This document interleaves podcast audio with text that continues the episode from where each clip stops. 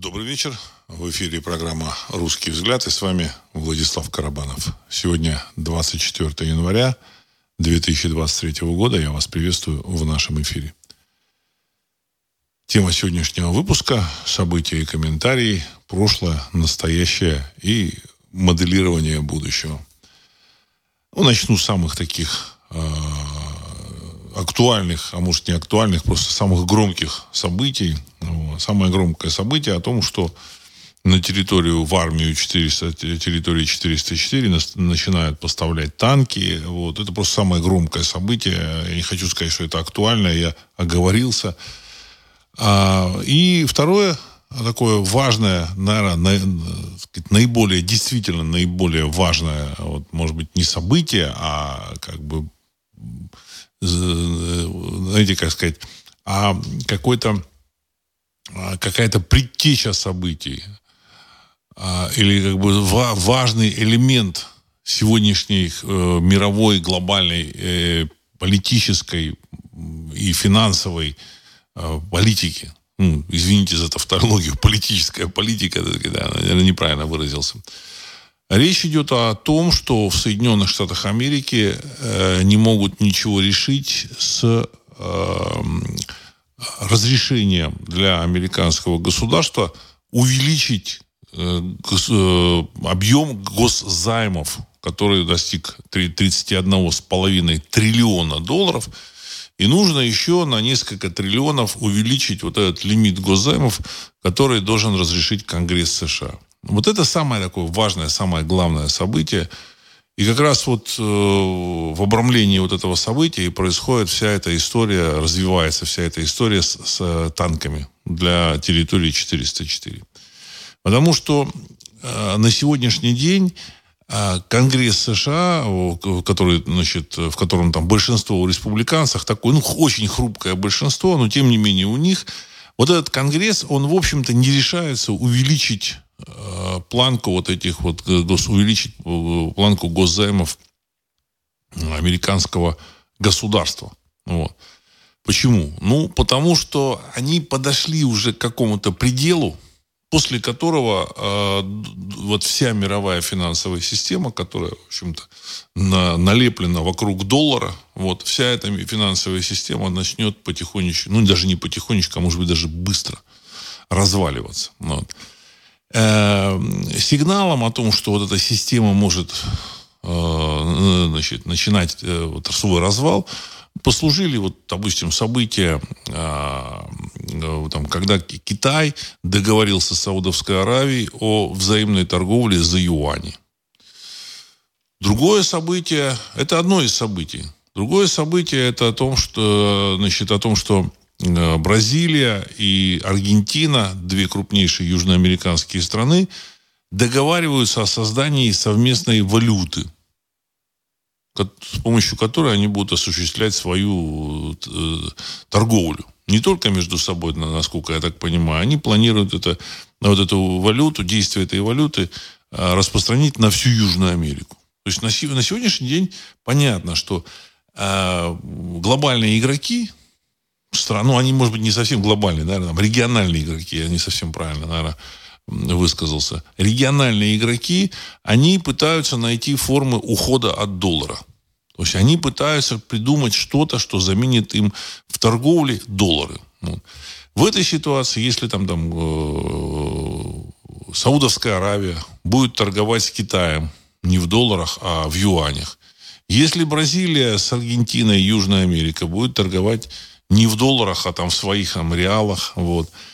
И Россия начинает свою, э, не просто начинает, она уже как бы активно развивает торговлю с другими странами, там, с Турцией, с Ираном, с Китаем, тоже в каких-то, значит, там, нов, новых таких единицах, там, так сказать, каких-то там, э, или там в юанях, или там в лирах турецких, э, в, в иранских, я там, не помню, тоже реалы там в, э, в Иране.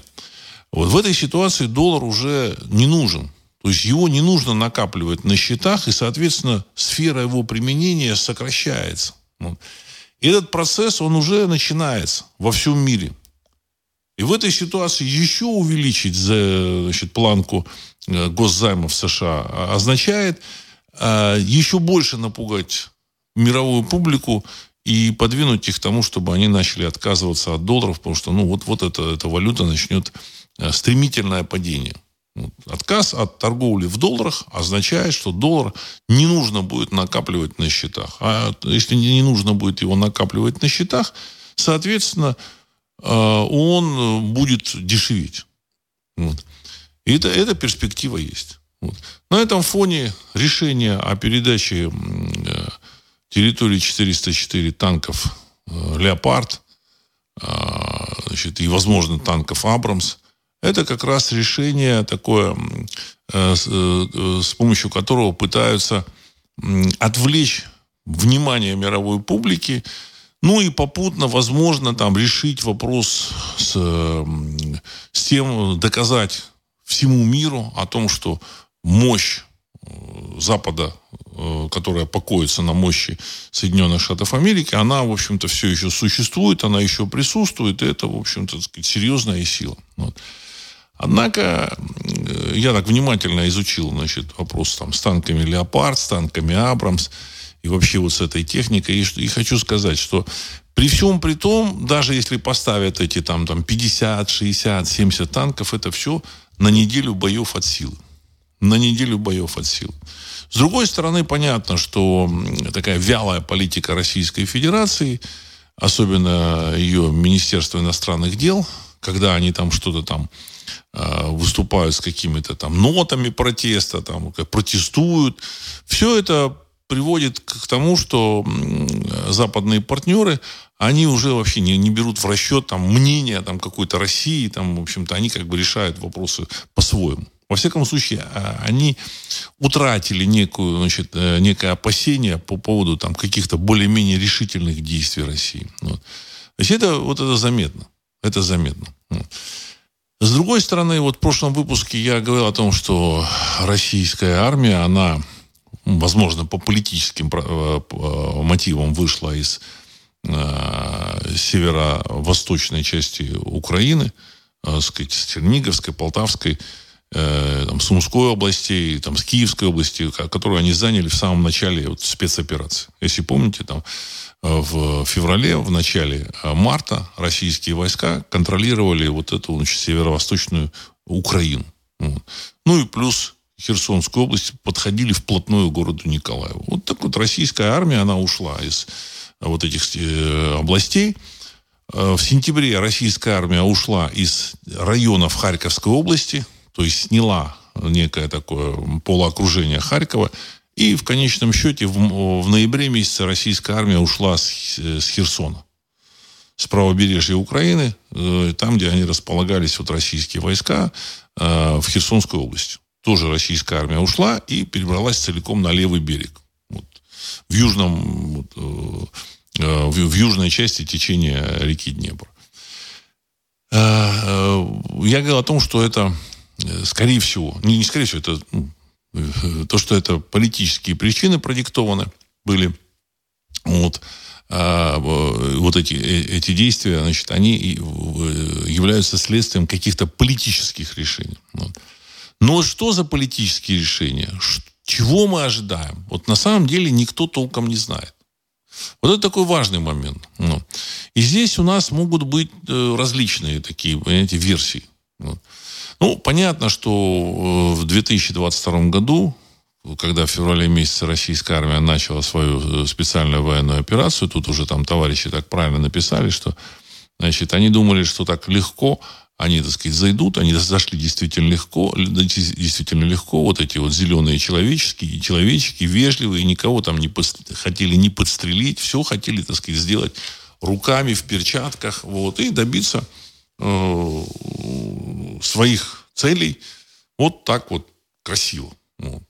Вход был действительно красивый, охват э, Киева был действительно красивый, много чего сделано было красиво, красивого, но э, жизнь повернулась, в общем-то, другим, другим местом э, к российским политикам, вот, к, э, к российской армии, и, в общем-то, сказать, через несколько дней уважаемых россиян грубо кинули с этими переговорами. Вот. И началась реальная война. Хотя, опять же, российская армия там ушла с севера восточной Украины, российская армия ушла с Херсона. Не знаем, мы, мы не знаем, на что рассчитывает российское руководство. Вот. И у меня есть еще одна из версий, которую я готов, в общем-то, высказать. Вот. А, мы сейчас, вот как общество, мы находимся, не только, не только российское общество, но и, в общем-то, сказать, западные партнеры, они находятся в неком невидении. Что планирует предпринять Россия? Что планирует предпринять Россия? И знаете, как вот здесь есть один такой очень интересный момент, и натолкнул меня на этот момент один из э, слушателей, таких, в общем-то, так сказать, из, из, из разряда троллей, он написал, а где вот ваше, ваше вот это оружие на иных физических принципах, чего-то о нем не слышно, не видно. Ну вот. Я подумал, что да, вот этот момент э, важный, а этот момент важный. Действительно, а где оружие на иных физических принципах? То, что это оружие есть, существует – я нисколько не сомневаюсь. Вот. И э, вот э, я так полагаю, вот я выстраиваю вот модель вот происходящего. Мы, опять же, мы, вот в потемках. Не только мы. Я думаю, что и американцы тоже, в общем-то, в потемках. У них там свой план. Они там думают, значит, эту э, то ли выиграть на Украине, то ли там, я не знаю, решить какие-то вопросы свои, значит, там, с финансами. То есть им сейчас главное финансы. Но вот этот вопрос, где суперсовременное российское оружие, он еще стоит. Он серьезно стоит. На мой взгляд, произошло вот что. Значит, товарищи в Кремле просчитались не тактически, то есть события на Украине, они э, имеют тактический характер. То есть они это, да, поле битвы, но это поле битвы не самое главное. Это второстепенное поле битвы. Ну, как не, сказать, не, э, не странно это звучит, вроде там идут бои, там, так сказать, 500 тысяч человек э, э, с российской стороны, или там 300, там 50 тысяч с российской стороны принимают участие в этих боевых действиях, со стороны ВСУ там тоже около 300 тысяч человек, там 250. Вот. Э, каждый день идут репортажи, но я так полагаю, что это тактический театр вот, действий. Вот. Самый главный театр э, еще не боевых, к счастью, действий, это стратегический театр вот, сказать, э, противостояния. Стратегический театр – это ракетно-ядерное оружие и средства ПВО, а также вот то самое оружие, которое действует на иных физических принципах. То, что это оружие применяли, у меня э, сомнений нет. Свидетельства о его применении тоже, э, в общем-то, э, есть уже, вот, когда там какие-то самолеты начинали падать или теряли управление, вертолеты, значит, натовские теряли управление. Это свидетельство этому есть. Вот. Но я так полагаю, что когда дело дошло до дела, вот, американцы не вняли вот американцы не вняли э, показательной демонстрации там, стрельбы из цирконов, э, там, демонстрации стрельбы, так сказать, кинжалами. И поэтому кремлевским товарищам пришлось серьезно задуматься о том, как, в общем-то, убедить своих вот этих американских партнеров, что их оружие превосходит американское в случае обмена ядерными ударами. А у России, в общем-то, это преимущество будет. Вот. Американцы не хотят этого видеть. Дело в том, что, ну, действительно, американская экономика, она одна из мощнейших в мире. Америка контролирует глобальную финансовую систему. Понятно, эта финансовая система находится в, пред, в прединфарктном состоянии, но, тем не менее, они, в общем-то, контролируют эту финансовую систему, контролируют политическое руководство э, таких ведущих стран мира – то есть практически все политическое руководство европейских стран или политические руководства. Руководство НАТО, а американцы контролируют там Японию, контролируют там Южную Корею. Ну, это, это их союзники. Ну, кроме того, что они союзники, они их, в общем-то, так сказать, научились контролировать там по каким-то внутренним там, каналам. Вот. Американцы контролируют еще огромное количество стран, которые не, не могут э, возразить Америке. И даже вот это замечательное государство э, Сербия, которое вроде бы объявляет, а, что оно является союзником России, или сердцем оно с Россией, даже вот эта Сербия, она не может не, не, под, не подключиться к, каким-то, к какому-то варианту санкций. И президент Сербии, э, значит, там, под, присоединившись к каким-то санкциям, он там просил извинения у России, говорит, ну, вы знаете, мы, мы ничего не можем сделать. Иначе эту Сербию, в общем-то, рас, раздают, раскатают, блин, порвут ее экономику. Ну, с другой стороны, чисто вот с экономической точки зрения, ну, все понятно и очевидно. Действительно, эта Сербия находится так сказать, без выхода в море и без э, вот этих выходов, без каких-то там, без каких-то там транспортных коридоров, ее просто задушат экономически и все. Современная экономика, ну, месяца Сербия может там выдержать, ну, там, может быть, полтора, ну, не больше. Я думаю, что меньше даже. Вот. Поэтому американцы обладают, конечно, мощными рычагами воздействия практически на все страны мира, кроме там Китая, там Ирана, э, там, Турции, и то на Турцию они могут при желании как бы надавить. Э, ну на все практически. Почему? Потому что ну, весь мир продолжает пользоваться валютами, валю, э, валютой расчета, долларами США. А отсюда, в общем-то, у них возможности давления на Россию очень серьезные. Отсюда они могут игнорировать превосходство России в области э, стратегических вооружений. В данном случае циркон, цирконы и кинжалы, и авангарды, ракеты авангард с планирующими боеголовками, которые там гарантированно достигают э, целей. Вот. Они не являются для них угрозой, ну, в общем, э, пока там не, не будет нанесен удар. В то же время они продемонстрировали, что их удар, он может достигнуть цели. Каким образом? Демонстрация была э, в момент, когда некие беспилотники один раз, а потом второй раз достигли стратегического аэродрома, аэродрома стратегических э, воздушных сил в, в городе Энгельс. Там один раз в городе Энгельс, и второй раз, кажется, там же. Это означает, что в противовоздушной обороне у Российской Федерации существуют очень серьезные прорехи. Дело в том, что вот эти вот э, томогавки, Значит, я предполагаю, что баллистические ракеты атомных подводных лодок Россия в теории может сбить, потому что их сбить, ну, не то чтобы достаточно легко, но я так полагаю, что в общем-то, просчитать баллистику, вот момент взлета, там, две точки соединить, и потом, в общем-то, так сказать, там, с помощью э, не самых новых компьютеров можно эту баллистику просчитать и, в общем-то, выпустить противоракету и сбить. А вот крылатые ракеты, которые летят на высоте 100 метров, там 50 даже метров, вот, их сбить уже посложнее. То есть для этого нужны, в общем-то, локальные такие э, системы ПВО, а вот те, которые там использует та же самая Украина, там С-300, С-400, э, которые в общем, прикрывают конкретные направления. Вот, правильно расположенные там э, радиолокационные станции и так далее и тому подобное. Так вот, на мой взгляд, у России защита была с, с юга от ударов с, со Средиземного моря. Дело в том, что крылатые ракеты, они морского базирования, как правило, как правило. Со Средиземного моря их будут запускать. И поэтому, в общем-то, вот эти станции ПВО стояли, на, стояли в Крыму. Вот, и стоят в Крыму. То есть они от этого удара с моря могут защитить. Они могут защитить, там, допустим, с Балтики тоже там как-то там, я думаю, что какие-то системы существуют, которые там э, препятствуют системы ПВО российские. А у с, э, Северного моря то же самое. Не Северного моря, а с Северного Ледовитого океана, вот там, сказать, со стороны там Норвегии, со стороны Мурманска тоже они могут как-то там защитить. Вот. А вот со стороны э, территории 404, я так полагаю, они не планировали, что будут какие-то э, пуски Поэтому там никаких средств ПВО не было. Вот. И выяснилось, что там прорехи. Американцы это подтвердили. В этой ситуации нужно было, в общем-то, эти прорехи залатать.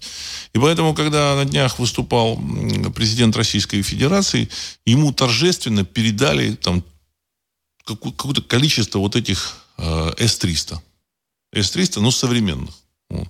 Потому что С-300, оно как бы есть и у Украины, но те, те С-300, они там 85-86 года выпуска, и то, в общем, вполне рабочие.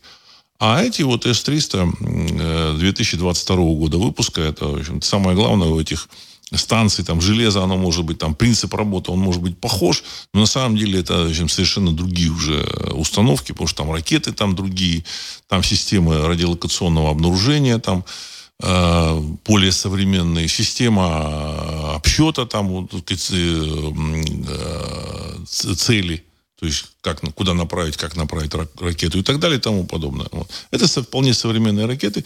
И что показали, показало российское телевидение? Оно показало вот эту э, группу этих автомобилей С-300, которые отправляют, видимо, туда прикрывать вот эти вот прорехи, которые остались. М.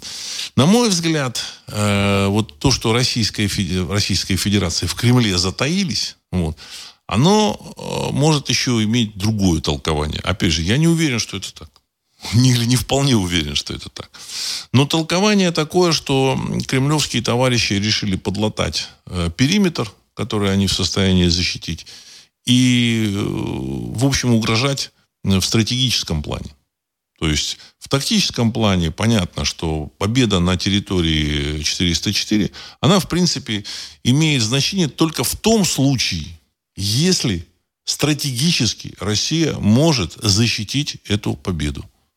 То есть в данном случае так, таким образом угрожать противнику, что противник согласится с тем, что сложится на поле боя. То есть в данном случае, если российские войска, так сказать, выйдут на, э, грани, на западную границу территории 404, э, значит, чтобы вот выход этих российских войск туда не вызвал каких-то там э, мер, со стороны, так сказать, американцев и их союзников, военных мер, которые, Россия, которые могут России нанести какой-то ущерб. Вот. В общем, значит, создать так, такие условия, чтобы западные партнеры поняли, что, в общем, нужно, нужно принимать мир таким, каким он сложится на поле боя. Потому что, в принципе, ну, понятно, что они, в общем-то, не хотят этот мир принимать таким, каким он сложится. В принципе, у них есть еще, так сказать, рычаги давления на экономику. И вот они значит, поэтому отправляют там танки, значит, какую-то технику. Ну, что, в общем-то, они еще хотят сопротивляться. Но сама победа на, пол, на поле боя, она не может принести гарантированного результата, э, если у России, Россия не сможет стратегически защитить свою победу, то им придется обратно отступить, как отступили уже в середине, так сказать, в начале там, 22 года. Значит, заняли территорию, потом ушли. Вот поэтому, я так полагаю, вот эта подготовка идет. Опять же, это мое мнение. Дело в том, что э, я еще слышал, вот, допустим, выступал там генерал Гурулев, вот он выступает у Соловьева, депутат Государственной Думы, командующий 58-й армии, которая стоит на, на границе с Грузией. Эта 58-я армия заходила э, в Южную Осетию, в общем-то, и доходила до, практически до Тбилиси. Он был, был командующим чуть позже, но сейчас он э, депутат Государственной Думы. Если он был командующий вот этой армией, которая на, на, находится и сейчас на таком ответственном участке противо, противоборства, вот, соответственно, человек э, достаточно, так сказать, знающий ситуацию, вот, и понимающий, что происходит. Вот этот генерал Гурулев и говорил о том, что в случае необходимости мы можем ослепить всю э, космическую группировку стран НАТО и коммерческие, и некоммерческие спутники просто вот в течение там часа. Я так полагаю, что он это говорил не просто так. Не просто так. Но опять же, ну хорошо, выключат они эти спутники. Но так как у них есть прорехи в обороне, то американцы могут нанести Э, ответный удар. Там, знаете, как будет обсуждение вот этого грядущего мира? Сядут э, политики, вот, и рядышком будут сидеть генералы.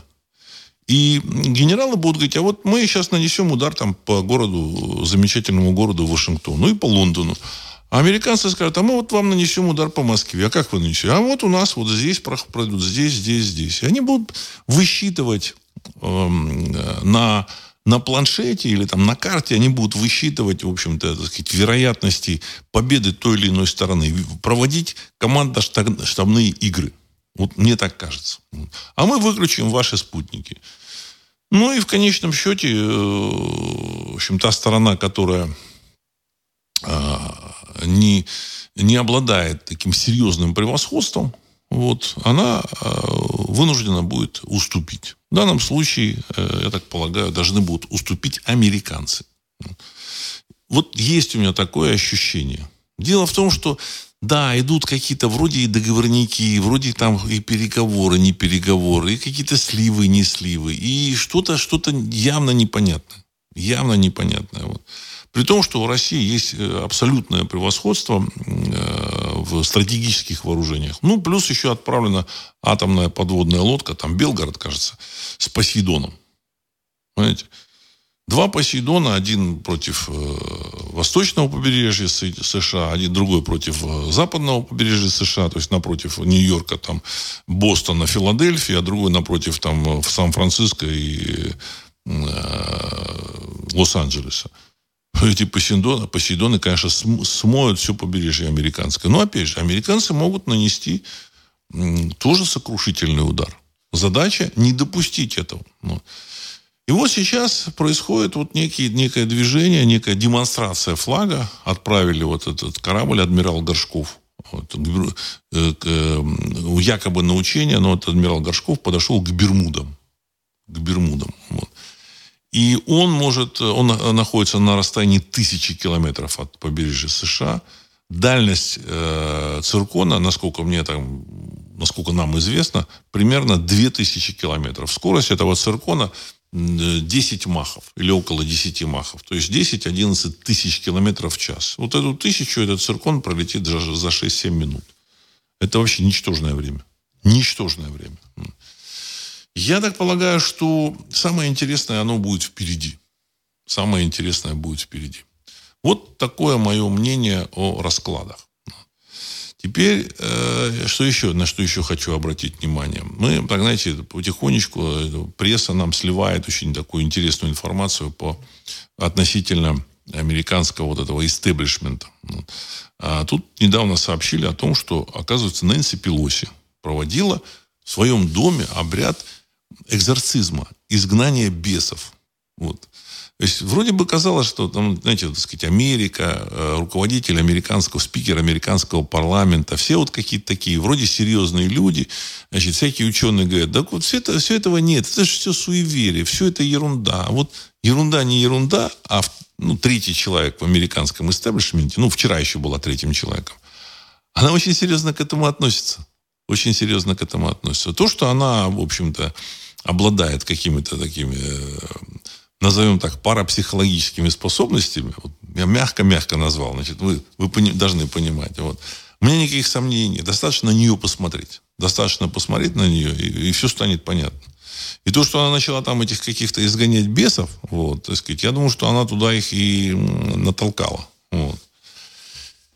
Э, все это говорит о том, что происходящее сегодня это не только события вот этого, так сказать, материального мира, в котором мы живем, но это и, и, события, значит, там, тонкого мира, а, про, проекцией которого является наш мир настоящего.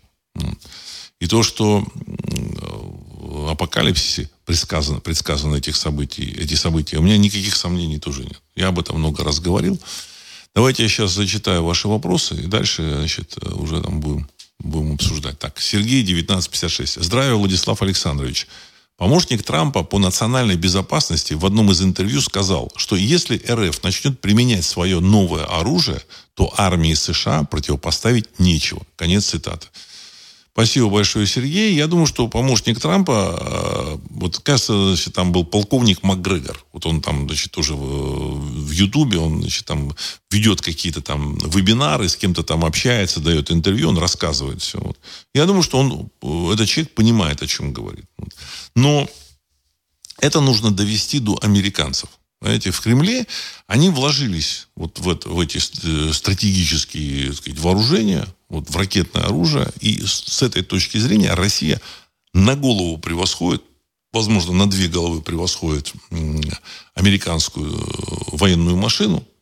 Вот, и стратеги... особенно, в особенности ее стратегическую часть. Однако американцы еще могут что-то противопоставить.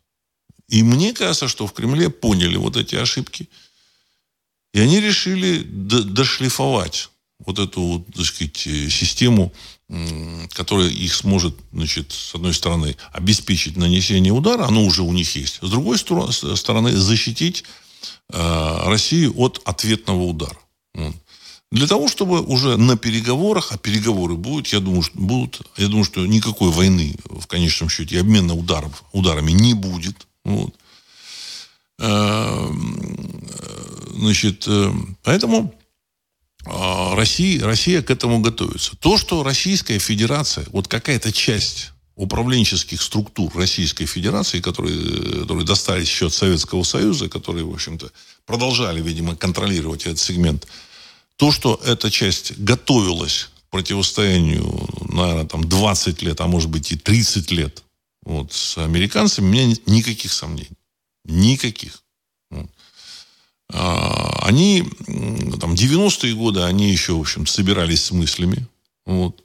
Дальше они, значит, начали двигать э, какие-то фигуры в политической системе России. Опять же, так сказать, только в том отношении, которое, которое касается стратегических э, сил.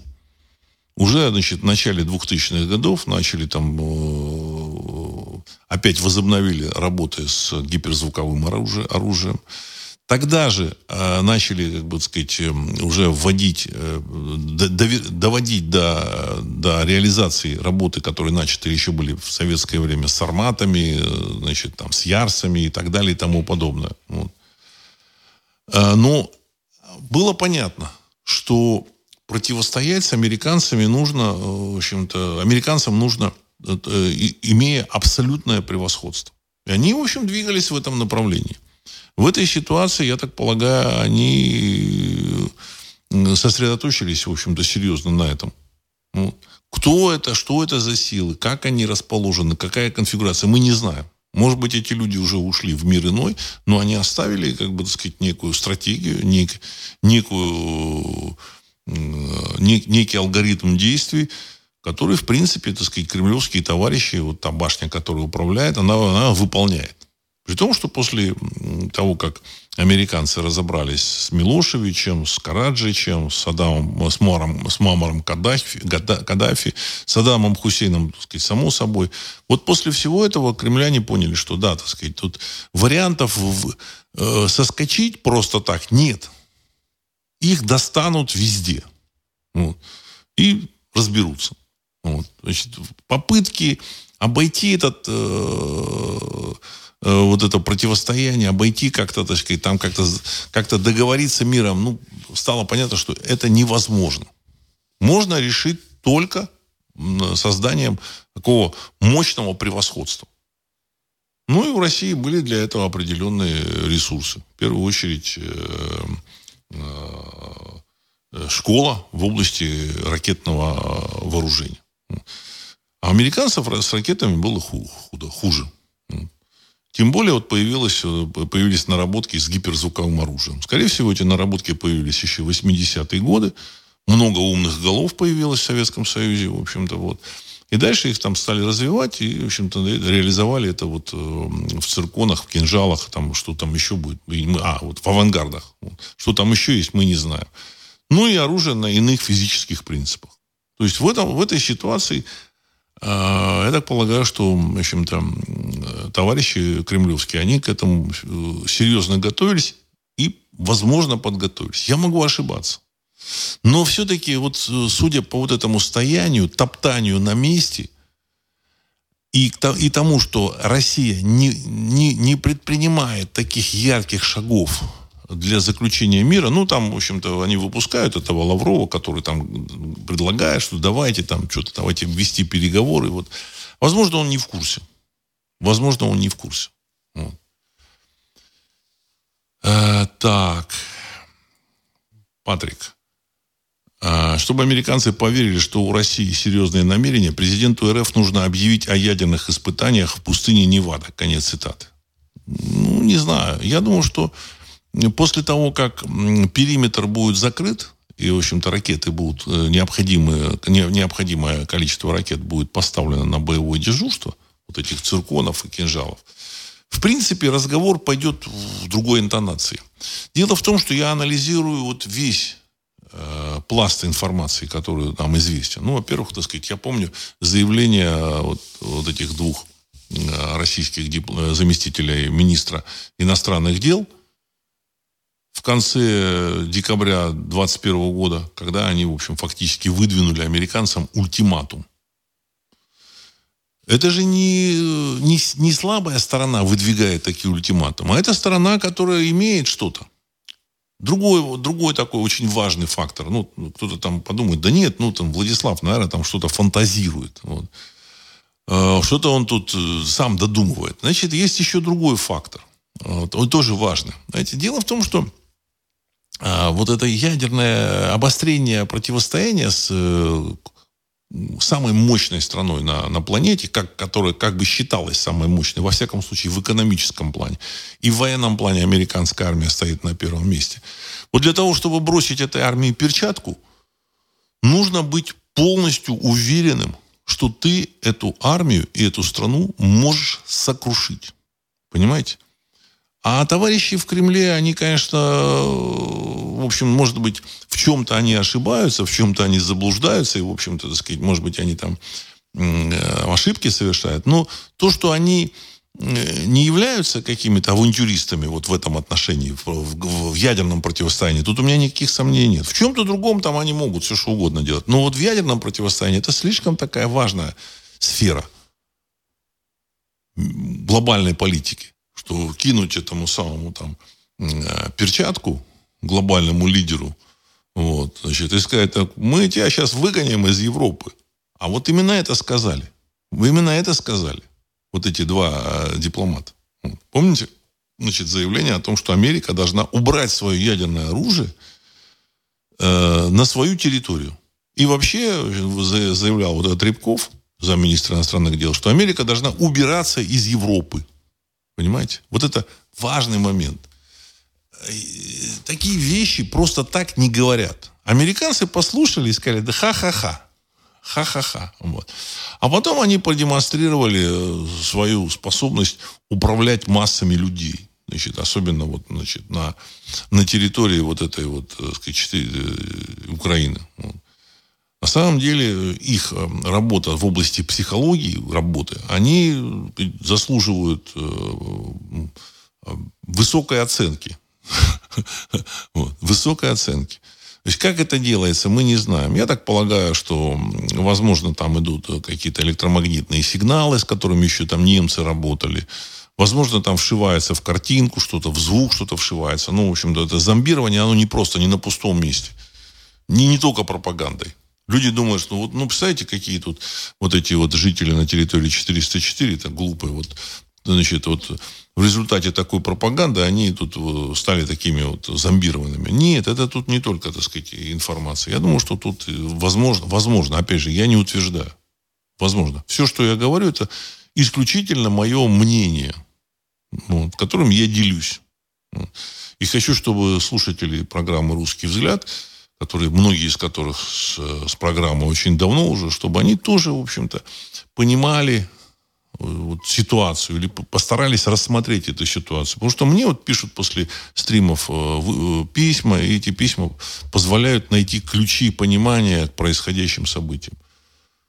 К сегодняшним событиям очень трудно э, найти эти ключи понимания, очень трудно понять, что происходит, потому что на самом деле Э, не американцы, так сказать, до конца, в общем-то, не, не говорят э, всей правды. Особенно то, что касается их э, финансовой системы. Это самая, это самая важная тайна, которая там есть. Ну и в Кремле тоже, в общем-то, все не рассказывают о своих планах. Вот. Все пока вот, значит, там сконцентрировано там стрельбой на территории Украины. Да, эта стрельба важна, но это не является самым важным. Я много раз еще говорил, ну, в современном противостоянии, в современных войнах. Я много раз говорил еще там и 5, и 10 лет назад о том, что в современной войне между глобальными державами главным оружием является ракетно- и ядерное оружие. Ну и противоракеты. Ну это тоже ракетное оружие. Танки, вертолеты, самолеты только как средство доставки ядерных э, ракет, либо ядерного оружия. Если эти танки и самолеты там используются в, в качестве там, в общем-то, инструментов для наземных битв, это, в общем, в основном противопартизанская или противосепаратная битва против сепаратистов. Потому что на самом деле, как бы, так сказать, территорию, территорию 404 можно воспринять и, в общем-то, как сепаратную сторону, которая отделилась от э, единой территории России. Так, тоже можно посмотреть. Вот. А во что все это выльется, мы не знаем. Но мне кажется, в 2023 году наступит развязка. Вот. Дело в том, что, опять же, я э, собираю какие-то факты, а, какую-то информацию. Например, интересные такие э, факты о том, что э, Кейси предсказал, что какие-то события будут в будущем в США, и 44-й президент будет последним. И мы видим, что в Америке происходит какая-то странная ситуация с этим президентом. Вот этот э, Байден вроде бы 45-й по количеству президентов. Не 46-й. Там какие-то дурачки начинают писать мне. Нет, нет, 45-й был Трамп. Нет. По количеству людей Байден 45-й. Но это странный человек, который не помнит, что он делает, не помнит, что он говорит. Он здоровается с какими-то людьми, которых никто не, не видит, с какими-то духами, возможно. То есть это очень, очень странная ситуация, что э, якобы Америка, и, там, великой страной, здесь огромной страной, так сказать, вот, там много умных, талантливых, энергичных людей. И вот этой страной управляет вот этот, так сказать, старичок, который, в общем-то, не забывает, где он находится. Ну.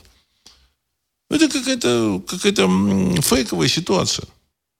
Поэтому я не исключаю, что в будущем те же самые американцы скажут, вы знаете, так сказать, 45-го-то не было президента, это все подтасовка была, вот 44-й было, 40... а дальше уже никакого президента не будет. Мы видим, что вот эти, это предсказание э, Кейси, оно реально может воплотиться в жизнь, в реальность. Понимаете? Мы видим.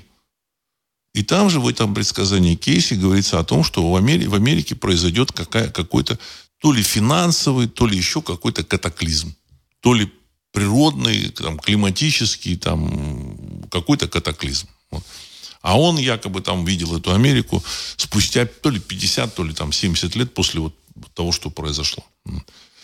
А, та же самая Ванга предсказывала. Вот. Я, я считаю, что предсказания, они, э, если им, к ним относиться так вот достаточно взвешенно, трезво, понимать, что часть предсказаний могут, может быть ошибочна, то есть та, тот же самый транслятор, он может ошибиться, выдать, выдать какие-то свои там мысли э, за там вид, э, взгляд из будущего. Но Ванга, как показала история, она многие вещи точно совершенно зафиксировала. Точно, так сказать, вот. Ну, класси, классика – это история с э, Курском и э, с, с тем, что Крым отстанет от одного берега и пристанет к другому. Пожалуйста, классика. Что Таврида будет разорвана войной. Таврида – это территория вот, Донецка, Луганска. И вот она говорила тоже, что 44-й там президент будет последний. Ну, что-то вот из этой серии. Вот. Дальше перед самым вот этим 2014 годом в России вышла книга вот этого монаха Евлампия. Я его там как-то раз э, цитировал. Вот. Греческого монаха. То есть он грек по национальности. Который сказал, что через какое-то время, это еще до событий на Украине 2014 года, который сказал, что через какое-то время начнется война э, России со всем миром. И Россия в этой войне победит. Вот, пожалуйста. В то время не то, что там про войну России со всем миром, вообще про войну никто даже подозревать не мог. Казалось, в 90-е годы, в, в, в начале 2000-х годов казалось, что войн больших вообще не будет. Ну, будут где-то там на периферии там войны там с папуасами или там папуасов между собой, там, ну, какие-то там э, события такие, значит, ну, там, э, интифада там у этих палестинцев может быть. Но чтобы была глобальная война, никто даже не подозревал. Но то, что происходит сейчас, оно очень похоже на глобальную войну. Очень похоже. И действительно весь мир обла... объединил, ну, не то, что объединился, американцы его объединили. Американцы его подтянули, всех своих, так сказать, вот этих сателлитов и воюют с Россией. Но, опять же, воюют не так, чтобы сильно. Здесь надо еще тоже обратить внимание. В общем-то, они так, в полруки. Знаете, опять же, не потому, что они не хотят э, жестче воевать. Я так полагаю, они все-таки побаиваются. Я думаю, что они все-таки побаиваются. Это тоже такой фактор. Эти у нас э, люди иногда любят там все в черном-белом свете. Да, ну, кто сильнее, эти или эти? Знаете, вот это противостояние, оно имеет множество сегментов. В экономическом, там, в культурном плане, в спортивном даже плане, там, понимаете, сказать, в психологическом. Куда-то кто-то перебегает, что-то заявляет. Значит, кто тут э, объявляет там, что руководство России они там отправят в Гаагу. Это все чисто психологические такие наезды. Объявляют о, о том, что у России не будут покупать нефть, ничего не будут покупать. Ну, в общем, выполняют это, как ни странно. Хотя это наносит колоссальный ущерб Европе. Просто колоссальный ущерб Европе. Вот. Значит, э, ну, с финансами это вообще, так сказать, вот, все это на фоне такого э, финансового кризиса, который вот прямо, вот прямо на подходе. Кто в, этой, в этом противостоянии победит? Вот э, этот монах Евлампий, он сказал, что Россия и станет властелином мира. Но с третьей стороны, мы понимаем, что, в общем-то, часть персонажей, которых мы наблюдаем в российской политике, нам, в общем-то, откровенно не нравится откровенно не нравится, так сказать, культурных деятелей, которых мы понимаем, наблюдаем в российской политике, так сказать, в культуре, в российской культуре, они нам категорически не нравятся. Категорически. Вот я уверен, что, так сказать, слушатели программы «Русский, «Русский взгляд», они, в общем-то, так сказать, не любят большую часть вот этой российской вот этой, э, тусовки э, песенной вот всей этой. Вот, и кинематограф, кинематографической э, тоже. Я российских фильмов практически не смотрю. Нечего смотреть. Алексей, как получилось, что Россия, будучи под американским контролем, в 90-е годы не слила ракетные разработки штата? Конец цитаты. Уважаемый Алексей, э, при господине Ельцине остановили разработки СССР. Остановили. Но Ельцин уже, в общем-то, не мог там, предать открыто. Вот открыто, откровенно. Он тоже был но он, в общем-то, исполнитель был. Это исполнитель роли. За Ельцином стояли какие-то люди, силы. Ведь кто-то к нему послал этого Коржакова. Если вы помните, я еще в свое время как-то говорил о том, что такие люди, как Коржаков, они вот, так сказать, не э, во имя политики не бросаются значит, защищать э, отставного там этого э, секретаря ЦК. Не, он, а он был там членом, даже член политбюро Ельцин в какой-то момент. А Коржаков был охранником из э, там, советского, так сказать, советской службы еще охраны, из КГБ. И тут, значит, Ельцина, значит, свергают с пьедестала, выгоняют его. И тут, значит, Коржаков э, тоже уходит из КГБ и приходит с ножом защищать Ельцина. Он там рассказывал все. Я смотрю на этого Коржакова. Ну, ну не похож он на этого человека. Его послали, конечно. То есть в эти игры играла какая-то часть руководства Российской, ну, Советского Союза. Вот. Там было несколько башен. Потому что управля... управляемость в Советском Союзе, она, ну, ну, не то чтобы прекратилась, но она, в общем-то, разладилась еще в 80-е годы. И поэтому этих людей этот Ельцин никуда не мог убрать. А этим людям нужно было э, немножко, так сказать, пережить какое-то время, может быть, встроиться в будущее. Понимаете? Я не знаю, что они там думали. Вот.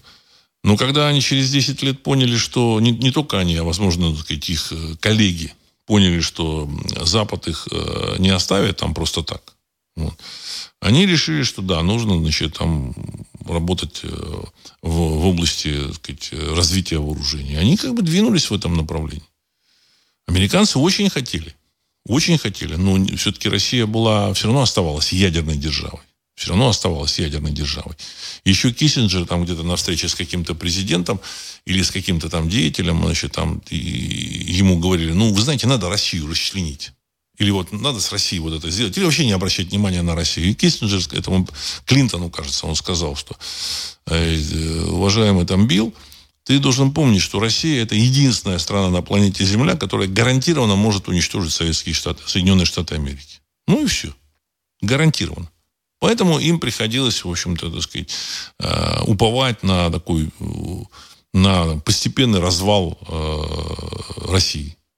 Они, в общем, рассчитывали, они рассчитывали создать систему противоракетного вооружения к 2015-2016 годам и, в общем-то, диктовать уже с позиции силы свои условия России. И я уверен, они бы расчленили, расчленили Россию. Ну, В России товарищи тоже к, этому готовились. Понимаете? В России товарищи тоже к этому готовились. Андрей Москва. Владислав, здравствуйте. Я думаю, что вы близки к истине, и парящий корабль над РФ – это эффективная система ПВО. И к, э, к лету вопрос будет решен. Конец цитаты. Ну, парящий корабль над РФ, я думаю, что я видел это вот как бы в Перу, вот это такое у меня вот, вот, вот было, вот именно эта картина была. Но я думаю, что все-таки к ПВО это не имеет значения, это некая такая защита. Это то, что, значит, какая-то проекция, э, вот, э, которая над Россией. Ну, значит, проекция некой силы, Э, которая висит над Россией. Это корабль, сам Россия, проекция самой, самой России. Вот такой броненосец гигантский, непобедимый совершенно. Я это вот видел, чувствовал. Вот. И это стало понятным, что вообще существование России это прямое указание высших сил. Вот я уверил, увидел, что это Россия, она как бы была, есть и будет. А, Роман 2. Скотт Риттер говорит, что мы можем надеяться только на благоразумие России, поскольку на европейцев никакой надежды нет. Конец цитаты. Ну, Скотт Риттер, он, в общем-то, просто адекватный человек, грамотный, который говорит то, что, то, что он видит. Я уверен, что в Америке много таких людей, которые, в общем, все понимают, но а, руководство управления в Америке, оно заложник той ситуации, которая сложилась. Оно заложник э, общем, того населения, которое там сформировалось, того, того общества, так сказать, такого разнопланового, разные, ну, оно нельзя сказать, что разноязыковое, но оно, в общем-то, сказать, и разноязыкое в том числе, разнокультурное, многокультурное, в общем-то, многорасовое общество, которое, в общем-то, не сложилось все равно в единое общество. Там есть совершенно полярные такие группы в населении в Америке. Я об этом знаю и понимал это давным-давно. Потому что сказать, создание такой американской нации – это химера – химера. Но американцы к этому подошли серьезно, в общем-то, они такие серьезные ребята. Они начали там, пыта, пытаются создать или пытались создать американскую нацию. Более того, они понимали, что э, наличие национальных государств в Европе, они несут угрозу э, будущему э, вот, значит, этой Америки. Поэтому они начали в Европе тоже создавать микро такие, или мини, не микро, а мини американские нации. То есть возить туда э, этих мигрантов, для того, чтобы размыть некую национальную, национальный стержень в этих государствах. Поэтому на сегодняшний день там в Германии, насколько так мне известно, там больше трети населения это мигранты, либо дети мигрантов. Причем эти люди осознают себя мигрантами, они понимают, что они в общем, принадлежат к другому, другому обществу и другому эгрегору. То есть те же самые турки, они там голосуют, там ведут себя, так сказать, не, не так, как нужно Германии, а так, как нужно, в общем, турецкому этносу. Вот есть такой, так сказать, крупная такой, крупная такая единица. Или там курды. Вот они живут там, этих курдов, я не знаю, сколько там в Германии. Они тоже, в общем, подчиняются каким-то, решают какие-то общекурские задачи. То же самое там есть значит, и в отношении там арабов, выходцев с арабских стран. Вот. И даже выходцы из э, Советского Союза, ну, так называемые советские немцы, эти люди тоже осознают себя как бы субэтносом. То есть они вроде немцы, но они на, играют на стороне России. Они э, Дело в том, что их э, предки многие воевали в советской армии против Германии, как ни странно. Там были такие, да. Это искренние, искренние люди, которые искренне, в общем, поддерживают Россию. Я таких людей встречал, которые живут в Германии в 91 году, с 91 года. И мне этот человек рассказывал, что он служил в Бундесвере, успел послужить. И и когда там его эти спросили сослуживцы, вот, и, слушай, а если вот война с Россией будет, ты в кого стрелять-то будешь? Он говорит, в вас, конечно. Они, они как бы не понимали, шучу или не шучу я. Но я не шутил. Я, говорит, не шутил. Я это, говорит, понял там, вот в этом бундесвере, что я буду стрелять вот в, вот в западных этих самых. Вот. Я буду за Россию. То есть вот, вот вам, пожалуйста, пример. Таких людей в Германии, насколько я так понимаю, около 5 миллионов человек. Вот. Самих немцев может быть меньше, но тем не менее это люди, которые а, остались, вот они, они вроде немцы, но они, они часть русского народа. При всем при том, вот как ни странно. Вот. Не все. Опять же, понимаете, все, все в одно, чесать, так сказать, в одну гребенку и там красить в темно-белый цвет, в черно-белый цвет, я думаю, что неправильно. Ну, э, так есть. Вот треть населения Германии – это иммигранты.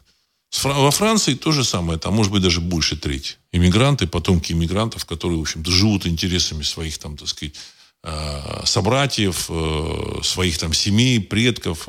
Поэтому, поэтому игиловцев, там, руководство, верхушку ИГИЛ смогли сформировать из европейских арабов которые, значит, уже там не в одном поколении жили, значит, там в Англии, Франции, значит, ну, нужно было их отправить туда решать там какие-то вопросы в Сирию, в Сирию, в Ирак. Ну, их собрали, навербовали, отправили туда. Вот, так сказать, таким образом сформировали верхушку ИГИЛа. А, значит, таким образом американцы создавали а, некую модель общества, вот, похожего на их общество там в Европе. И в России то же самое. В России тоже планировалось создать такое же общество. Ну, Россия все-таки не, не совсем удобная земля для иммиграции. Не совсем. не совсем. Вот показывает там, там Иркутск. Иркутск, мин, Иркутск, минус 47 градусов. Потом какой-то городишко пока, или даже не городишко, там, ну, поселок. Значит, было там, говорит, минус 73 градуса, но потом потеплело. Стало минус 66. Понимаете? Вот. И вот эти вот морозы, вот эта грязь, вот там танки тут застревают. В Европе нет такой грязи. Почему? Ну, мы можем там, ну, предполагать. Я думаю, что слой вот этой вот, так сказать, э, глины, там, чернозема, который есть в России, он такой, ну, полууникальный. И поэтому российская грязь, вот это вот бездорожье, оно, в общем-то, не имеет аналогов. Поэтому даже вот эти танки, Абрамсы, там, Леопарды, они, на мой взгляд, завязнут, завязнут в этой грязи. Завязнут. Вот это, вот этот климат России – это наше спасение. Поэтому никаким африканцам, никаким арабам, никаким там узбекам в России делать нечего. Я вот тут э, недавно там общался, мне говорят, ну вот узбеков тут переселяют в Россию. А какой-то из э, русских там прозаиков написал, что, в общем-то, выходцы из Средней Азии начинают тосковать в России и умирают от тоски. Понимаете, так сказать, не могут люди жить э, из солнечного Узбекистана, переселяться. Хотя там тоже холодно. Сейчас там э, в Ташкенте, там в Самарканде, я тут смотрел погоду, там минус 10 градусов. Там тоже холодно. Но все равно это совершенно другие страны. Это совершенно другие страны с ярким солнышком, зеленью, этими арбузами, дынями, там, барашками, там, ну и так далее и тому подобное. Там, ну, и в России им плохо. Они все равно рано или поздно либо вернутся к себе на родину, либо, в общем-то, они от тоски как бы зачахнут в России. Зачахнут. Поэтому в России, э, Россию не сделать не сделать Америку, ну, при всем желании. Ну, можно, конечно, постараться, можно, но это будет стоить таких денег, что весь мир должен работать для того, чтобы Россию сделать удобной страной для, ну, так сказать, замечательных узбеков и таджиков. Александр Волков. Здравия, Владислав Александрович. События тонкого мира и знаки. Огромные стаи ворон пугают жителей Киева. Киевляне в социальных сетях пишут, что никогда не видели таких огромных скоплений ворон и напоминаю, что обычно такое к беде. Конец цитаты. Ну, вот у меня в самом начале выпуска тоже один из эм, э, слушателей написал Сергей Москва. Добрый вечер. Немного эзотерики. Владислав Александрович, прокомментируйте завораживающее до ужаса ворон, видео ворон, ворон э, в Киеве. Очередной знак – Пишу вопрос заранее, чтобы вы могли увидеть это видео. Честно говоря, в хоррор-фильмах так не снять. Конец цитаты. Да, я увидел вот буквально за час, там было много дел, но я, тем не менее, он там посмотрел, мне там скинули, я посмотрел. А, да, это знак. Бесспорно, это знак. Бесспорно, причем-то э, еще, значит, наши там предки древние, там, среди других народов, они замечали, когда что-то вот какая-то вот э, такое э, назревает, вот, какое-то событие, вот, эти вороны слетаются. Дело в том, что птицы, животные, тем более вороны, которые, у, у которых очень э, серьезное чутье, они слетаются вот, на, э, вот туда, понимаете? Вот. И сами э, жители Киева, они реально испугались. Вот. Напомню, что ворон, не нужно, знаете, есть там еще вот такое, такое деление вороны и вороны. Вот. Я там не знаю точно, ворона или ворона, но в любом случае это, в общем-то, близкородственные птицы. У Одина было два ворона.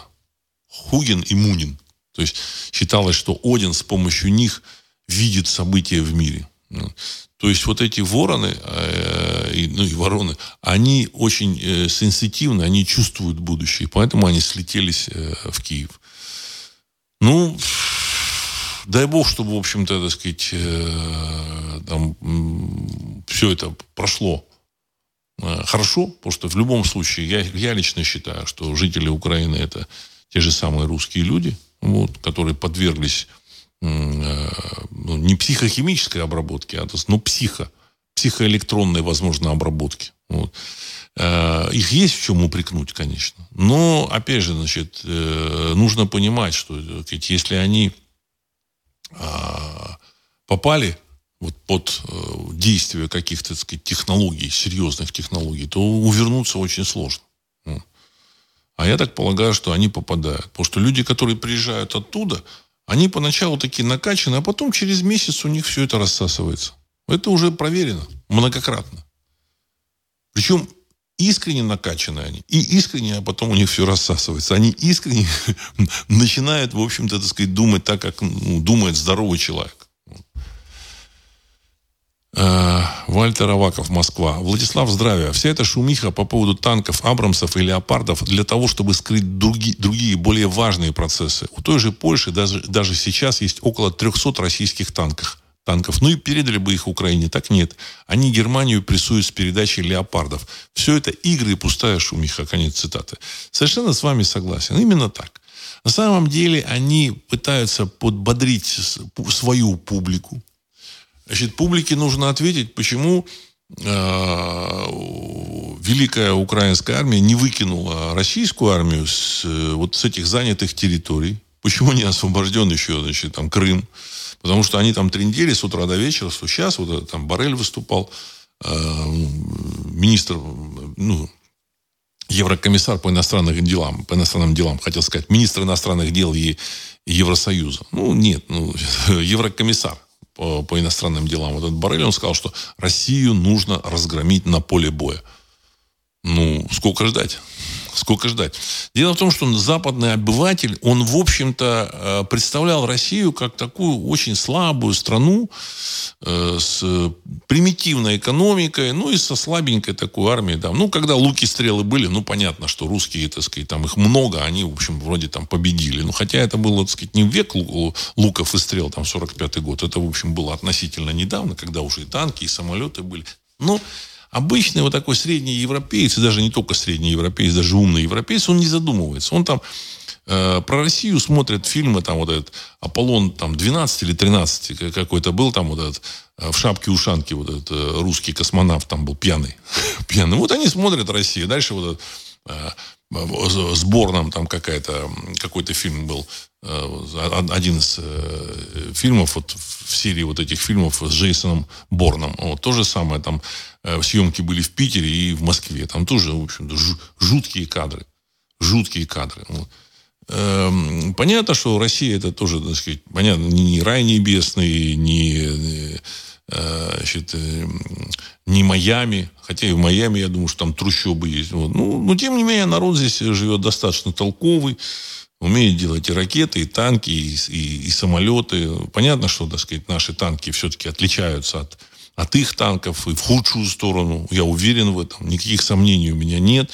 Но, с другой стороны, понимаете, эти танки как бы клепались очень долго их там шлифовали. Вот.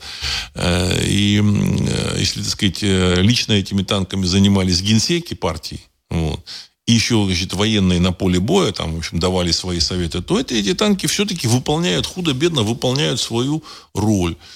Просто пример, допустим, тот же самый Т-72 имеет пушку, э, диаметр, э, пушку калибром 125 миллиметров. А вот этот замечательный немецкий танк «Леопард-1», который вот, в общем-то, и поставят, он имеет э, пушку калибром 100 миллиметров. Понимаете? А 100 миллиметров и, и 120 э, миллиметров, это 125 миллиметров, это очень большая разница. Более того, вот эти танки «Леопард», они пробиваются один.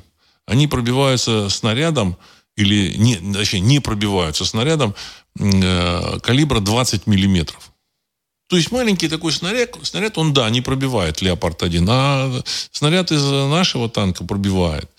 Поэтому здесь, знаете, может там скорости трудно переключать. Ну, так же, как понятно, что «Жигули» и там «Мерседес». Ну, понимаете, э, поле боя это, в общем-то, несколько другая стезя, нежели там, в общем-то, гонки там по, по правилам Формулы-1. Это все-таки другая, другая работа. И здесь машина, она не для роскоши и танк, а это инструмент.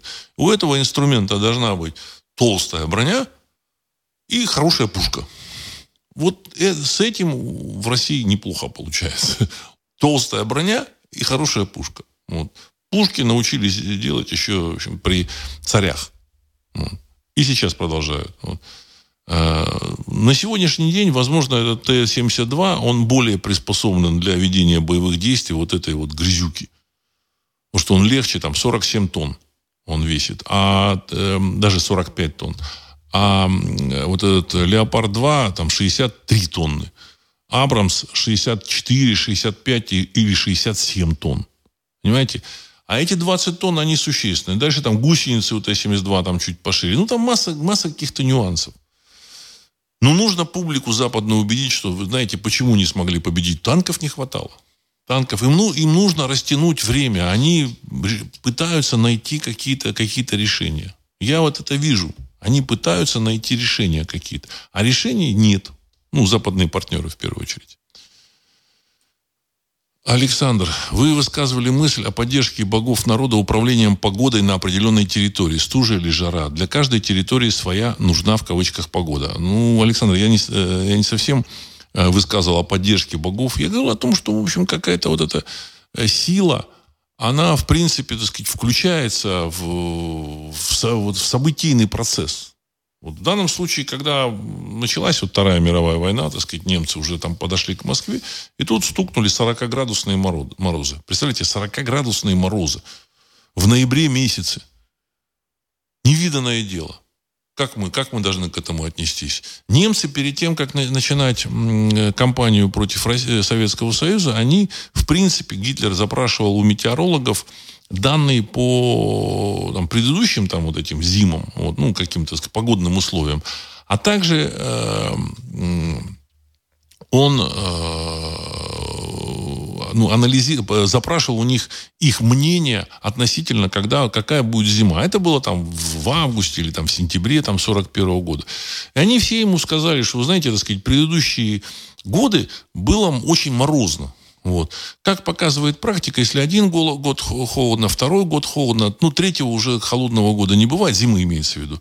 А уж четвертой точно зимы холодной не, не, не будет. И поэтому немцы исходили из этого, особо там не парились по поводу там одежды, там, ну, в общем, там теплых э, каких-то приспособ, э, там, специального масла для там, э, техники, для пушек. Вот. А морозы оказались так сказать, рекордные. 40 градусов. 40 градусов, представьте себе, сейчас 40 градусов будет. Я думаю, что и сейчас Москва так встанет конкретно, 40-градусный мороз. Значит, и немецкая военная машина встала. Погода, климат сыграл такую злую шутку с Германией, вот, с немецкой армией. Э, участие высших сил в этом, конечно, было. А черный круг. Здравия всем. Среди русских немцев на стороне России 95%. Среди восточных немцев не менее 30%. Конец цитаты. Возможно, и более 30%. Просто немцы, они такие очень скрытные, насколько я вот так понимаю. Немцы вообще сам как народ по себе очень, очень и очень скрытные. А что-то, то, что они могут говорить в семье, они никому, э, там, никаким соседям, знакомым, даже достаточно близким знакомым, они не расскажут. Ну, только очень близким знакомым. То есть это народ, который за годы там жития в этой замечательной средневековой Европе научился скрывать свои, так сказать, мысли. Вот. Поэтому, возможно, среди восточных немцев там и все там 60 и 70 процентов на стороне России. Тем более, что они понимают, что если Россия выиграет, то у них есть в будущем какой-никакой шанс. Если Россия не выиграет, и никакой Германии не будет, туда заселят трудолюбивых а, людей с различных значит, южных стран. Вот.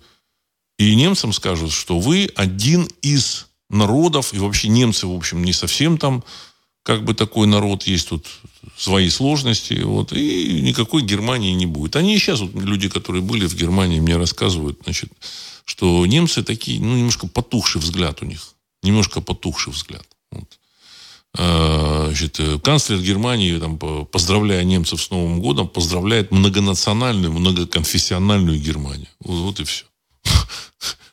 Какая многонациональная, какая многоконфессиональная Германия? Ну, Поэтому у людей там взгляд потухший.